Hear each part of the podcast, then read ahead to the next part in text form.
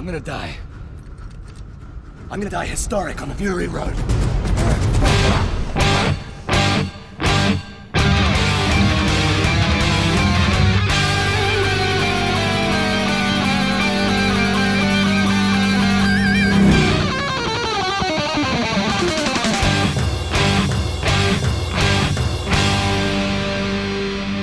Welcome to the Mad Max Minute. Helen Keller once said, "Tyranny cannot defeat the power of ideas." This is Mad Max Fury Road, 1 minute at a time. I'm Rick. And I'm Julia. And today we're talking about minute 117, which begins with the rolling credits for special effects, supervised by Dan Oliver and Andy Williams, and it ends with the credits for the property team, led by Andrew Orlando. But that is the last of the credits talk you will hear today, because as we've been saying all week, we don't talk about credits. We talk about other stuff. And today in particular, we are talking about the bad guys.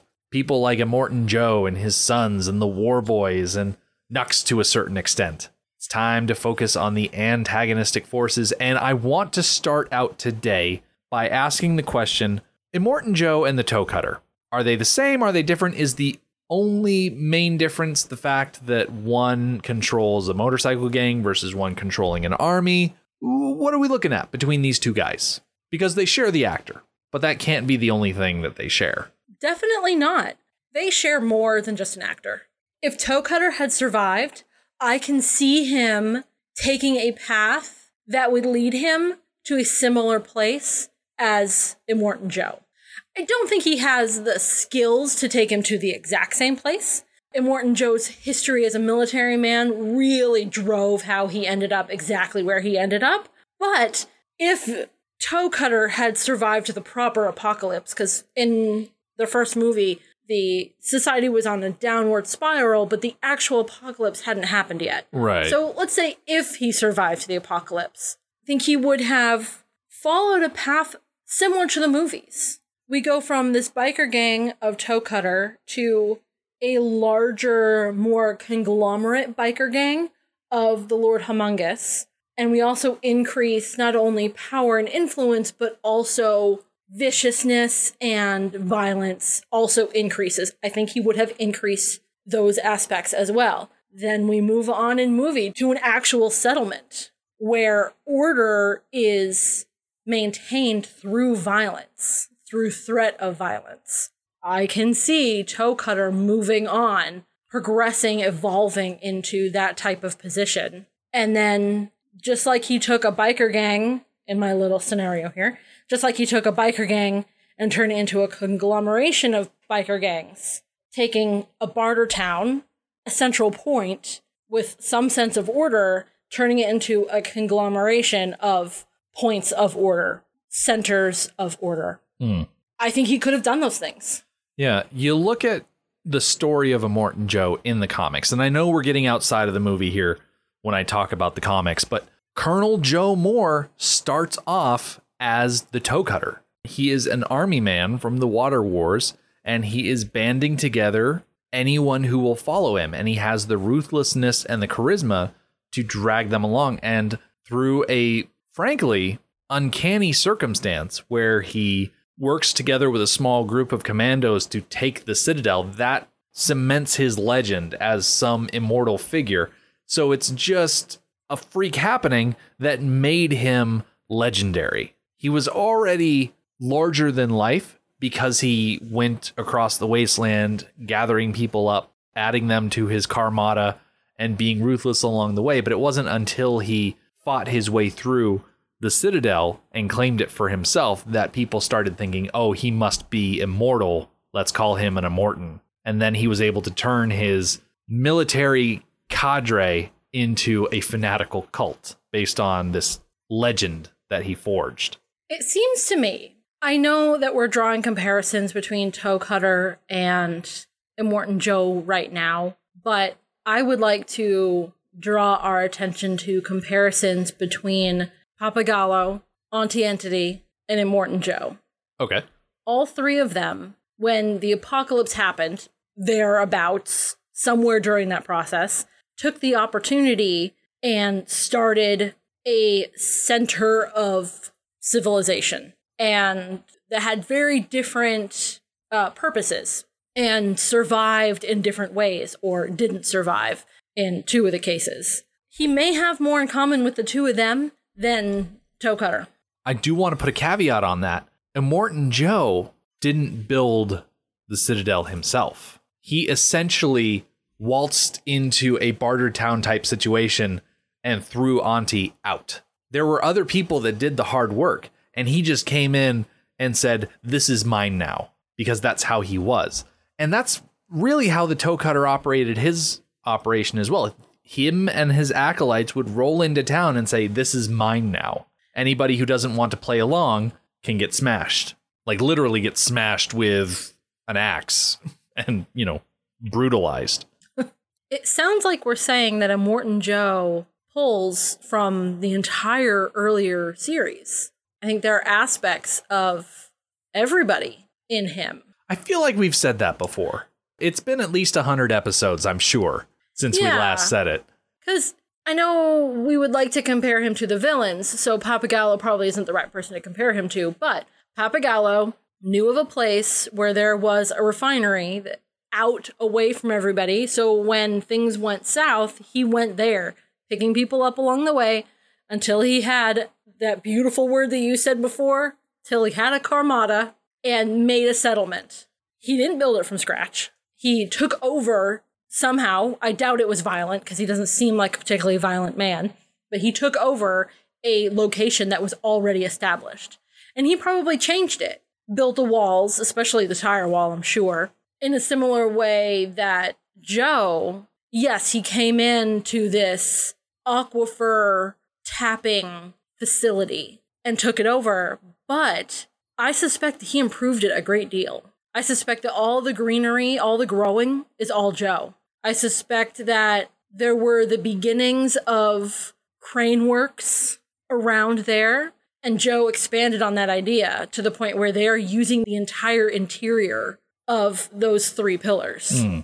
So it's not just that Joe is a scavenger. He is also, in his own right, capable of building things up. Which is, dare I say, an admirable quality? Oh yeah, Joe has some good qualities. Not all of them are the type of quality that you want everybody to embody, but he is a effective leader, he is a brutal combatant, he has good reasoning skills and abilities of deduction. He is also a brutal individual who doesn't value human life the way that everyday people should.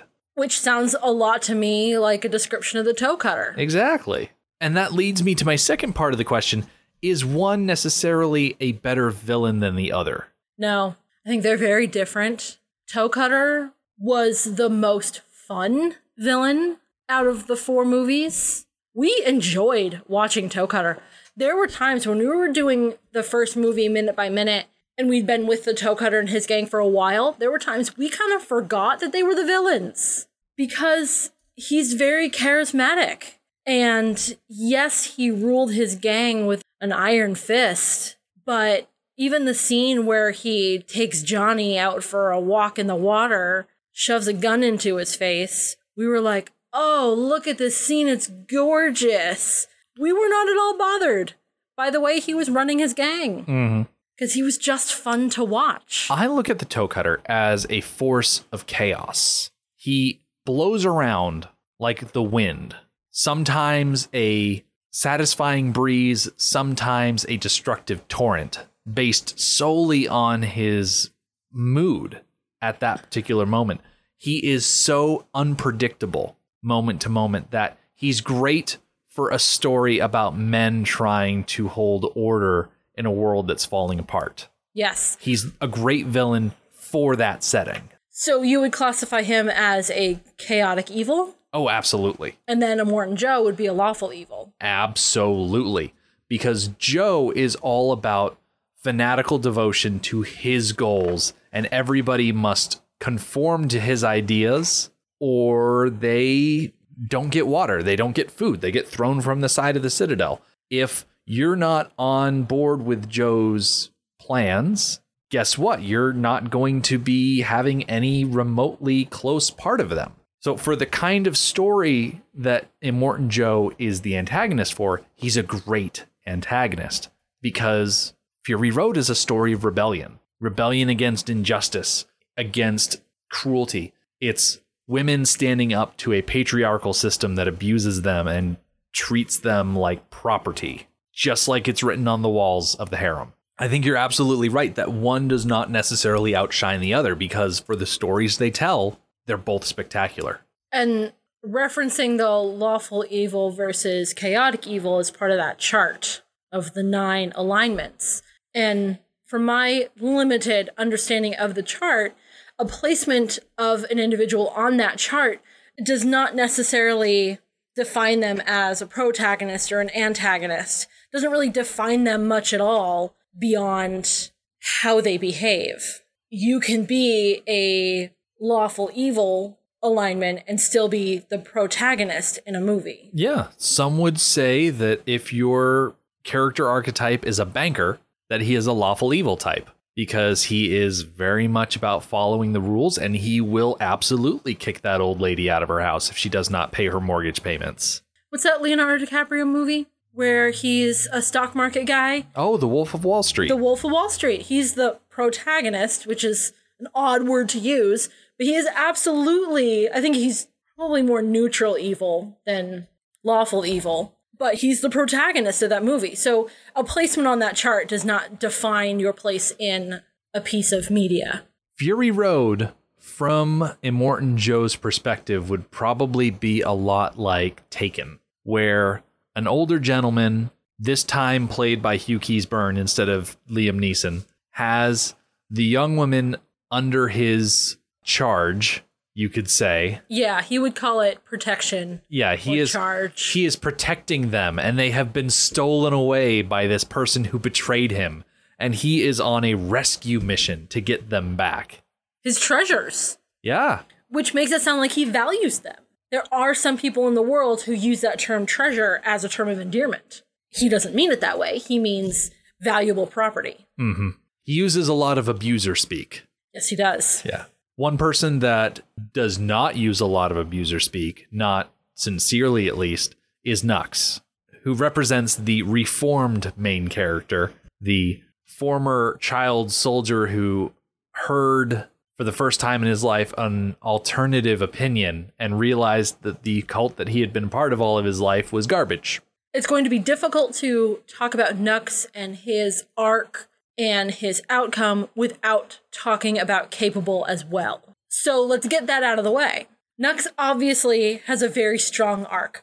I would say his is the most dramatic and strongest arc of all of our various protagonists. Oh, absolutely. He definitely changes the most out of anybody in this movie. Yes. So let's start off with the question. Could Nux have taken his arc without Capable? I'm going to say no. I think I agree with you.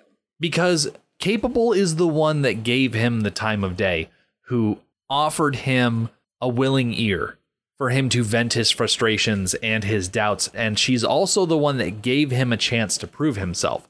Nobody else wanted to do that. Everybody else wanted to treat him as a hostile force. And Capable was the only one that stopped for a moment and said, oh, hey, maybe you're not the absolute evil creature that everybody sees all of the War Boys as. I have thought of a comparison between Joe and Nux's relationship and Capable and Nux's relationship. Starting off with Joe and Nux, Joe gives Nux an opportunity to board the war rig and take Furiosa out, and he bestows glory upon Nux and the promise of more. And this is a monumental moment for Nux. It is everything he's ever wanted, and he is practically weeping with joy. So he gets thrown onto the war rig, and he immediately trips and falls down, nearly falls off the rig, loses the gun that Joe had given him, like bestowed upon him, practically. And he gets a mediocre from Joe. Mm-hmm.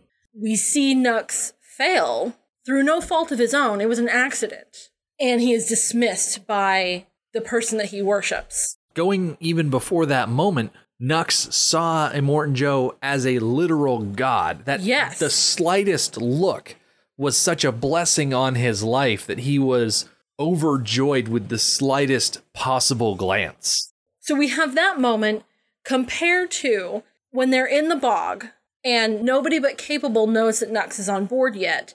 And everyone is outside the truck working in various ways. All of a sudden, the truck starts to move because Nux has jumped into the driver's seat and is trying to help. He got the truck moving. So he had this opportunity to help, and I'm sure that he was guided by Capable to do that. All we see is that she's in the cab with him. Yeah. And she defends him. She said, he just wants to help. He just wants to help.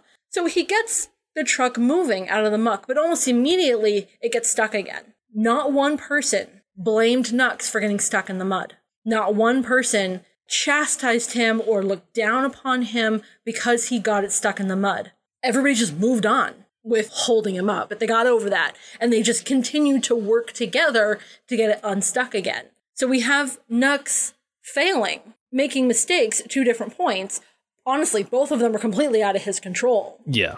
And the reactions from the people around him could not be more different. The second being so much more attractive. When you make a mistake, when you fail at what you're doing, the best thing is to just move on. Work with people to get over it, to get past it, and to just move on. Joe doesn't just move on. Yeah, he discards. Yeah, he was done with Nux. Nux still could have completed his mission. He didn't fall off the rig. He could have pulled himself back up. Yes, he lost the gun, but he could have killed Furiosa another way. He still had that spike thing. Yeah, just because Joe was of the opinion that Nux should not pike her in the spine and keep her breathing doesn't mean that if Nux had piked her in the spine, paralyzed her, and kept her breathing, that Joe wouldn't have been satisfied, at least in some way. But when your whole MO is use them and then lose them, there's not a lot of room for second chances. Mm-hmm. There's not a lot of room for second chances. Absolutely. So I don't think we brought this up, but do you think when Capable says he wants to help, that it was Nux's idea to drive the war rig out of the bog? Or do you think it came from Capable's encouragement? Ooh, I think that Nux was up on top of the tanker. We knew that he was in the back buggy up on top of the tanker. I suspect that through this ordeal of stopping and starting and getting stuck and moving on and all these people shooting at them, that he had moved from the back buggy to the front lookout. From that point, he could see the tree thing and that there was high ground just beyond it. He is smart. He knows what he's doing. He knows what he's talking about. So I don't know how he and Capable got into the cab of the truck together. Was Capable in the cab? And Nux saw that she was in the cab by herself, so he felt safe going down there and saying, hey, just beyond that thing is high ground. We should go there. Oh, I think Capable went and got him. Do you think Capable went and got him? She was in the cab with the other women. She was in the back seat with the lantern. And so when they're trying to get the thing unstuck from the mud and Furiosa leaves with the gun, well, suddenly Capable's all alone inside the cab. Might as well go get Nux. He's a war boy. He knows how to do these things. He's a rev head.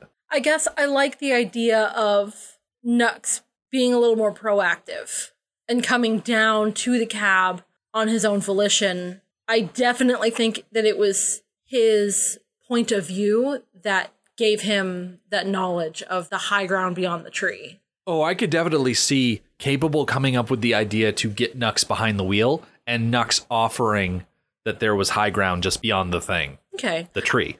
We have the same idea, just slightly different. We're definitely on the same page. The whole idea of Nux is that he goes from being a tool to being a person, to the point that the Vuvolini and all of the others turn and look at him when they're talking about the plan to go back to the Citadel because they're looking for his opinion of the plan. And he has the opportunity to have a voice as part of the deliberation. Which is very nice. Yeah. Something that probably has never happened to him where someone of authority or a group of authority looked for his input in any way. Maybe one of my favorite Nux moments that doesn't directly involve him is when the Vuvolini see Nux and Max getting out of the truck and they kind of get up in arms a bit and ask Furiosa about the men. She says, it's okay, they're reliable. that Nux has proven himself to Furiosa, who I can't imagine has a great history with men. She was kidnapped by a man. She was sent to be a wife to Immortan Joe. She has been a part of this fighting force surrounded by men. Can't imagine she was treated well at all. So to prove himself to Furiosa that he is a reliable man, I think says a lot about how he has behaved over the last 12 hours that he has been in her company. Well, that just leads me to my next question. In order for Nux's character arc to be satisfying, did he have to die? Wow, this is a really hard one because I want to say no, because I want to see him happy. But yeah, I think so. Because when we first meet him, his whole drive is to die glorious on the Fury Road. That's all he wants. I don't think he really cares about the purpose. He cares that it's in service to Immortan Joe, but he doesn't care if it's defending a tanker of mother's milk or getting the wives back or being a bodyguard to Joe. He doesn't care why. He has no personal stakes in what's actually going on.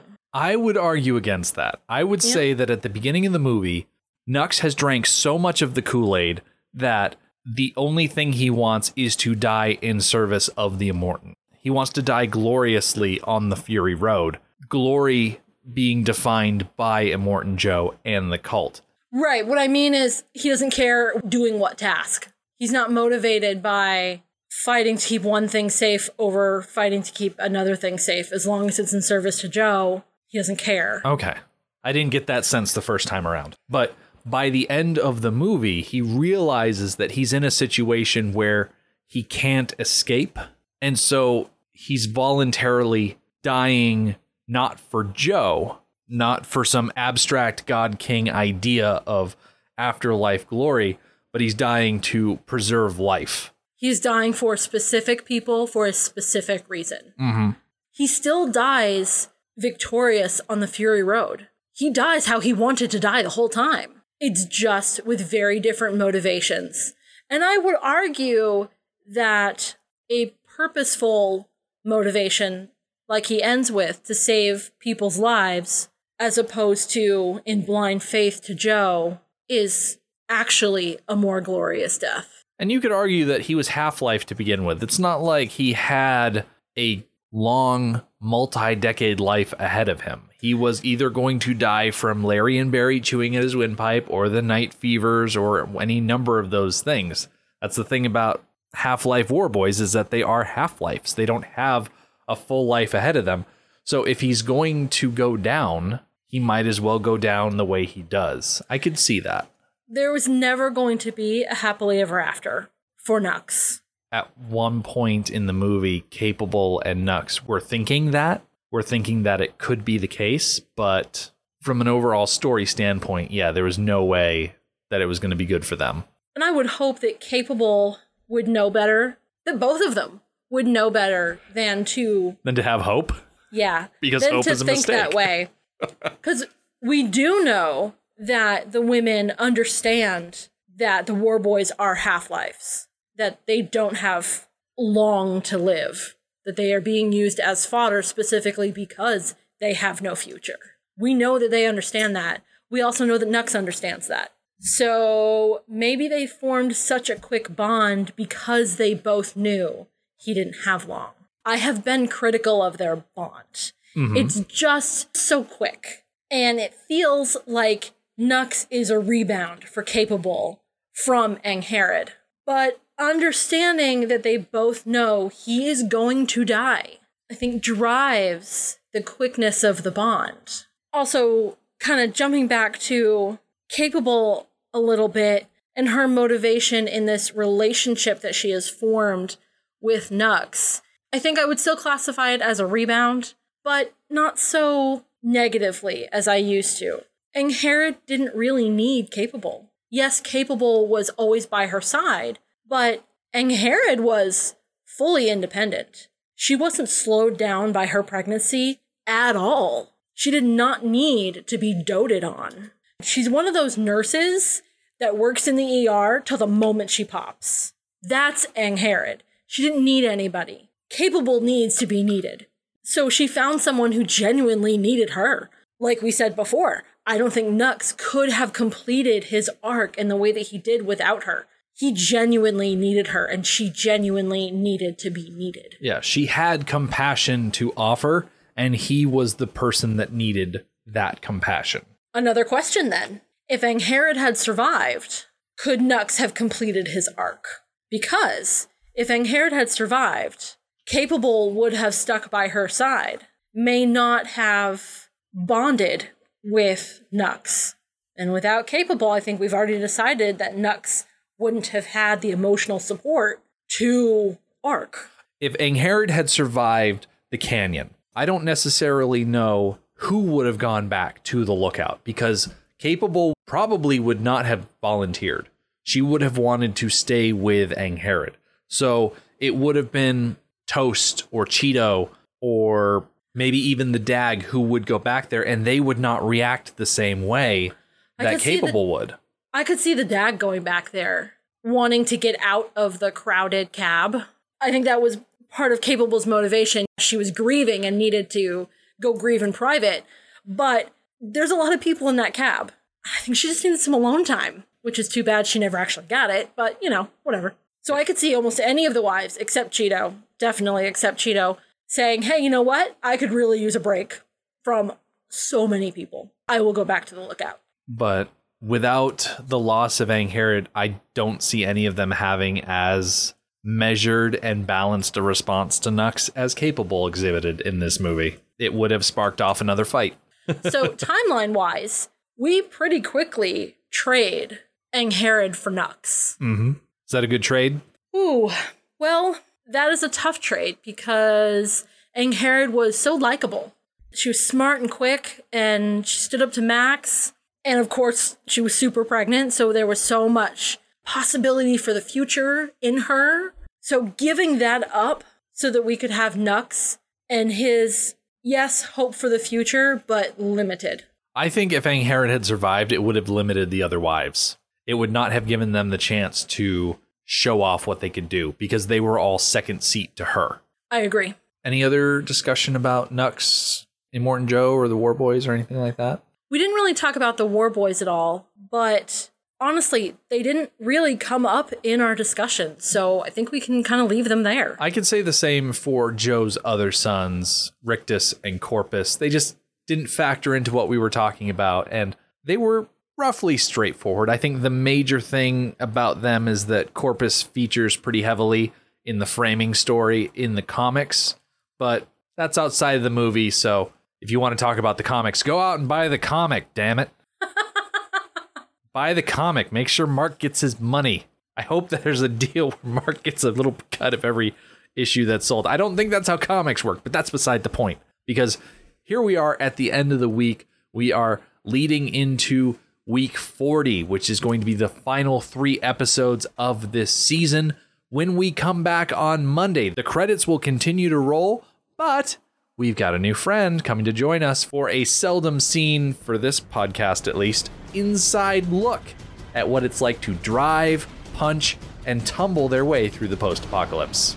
The Mad Max Minute podcast is a fan project by Rick and Julia Ingham. The Mad Max franchise was created by George Miller and Byron Kennedy, is presented by Kennedy Miller Mitchell Productions, and distributed by Warner Brothers. Mad Max Minute is produced and edited by Rick Ingham. Our opening music is Verdi's Dies Irae by Daniel Batista of DanielBautista.com. Our home on the internet is MadMaxMinute.com. You can follow us on Twitter @MadMaxMinute, like us on Facebook by searching for Mad Max Minute, and join our Facebook listener group, Mad Max Minute Beyond Microphone. If you'd like to support the podcast, visit MadMaxMinute.com, where you can see what's in our TeePublic store, join our Patreon, or even donate to the show to help us keep the tanks full. Thank you for joining us for Minute 117 of Fury Road. We'll see you next time.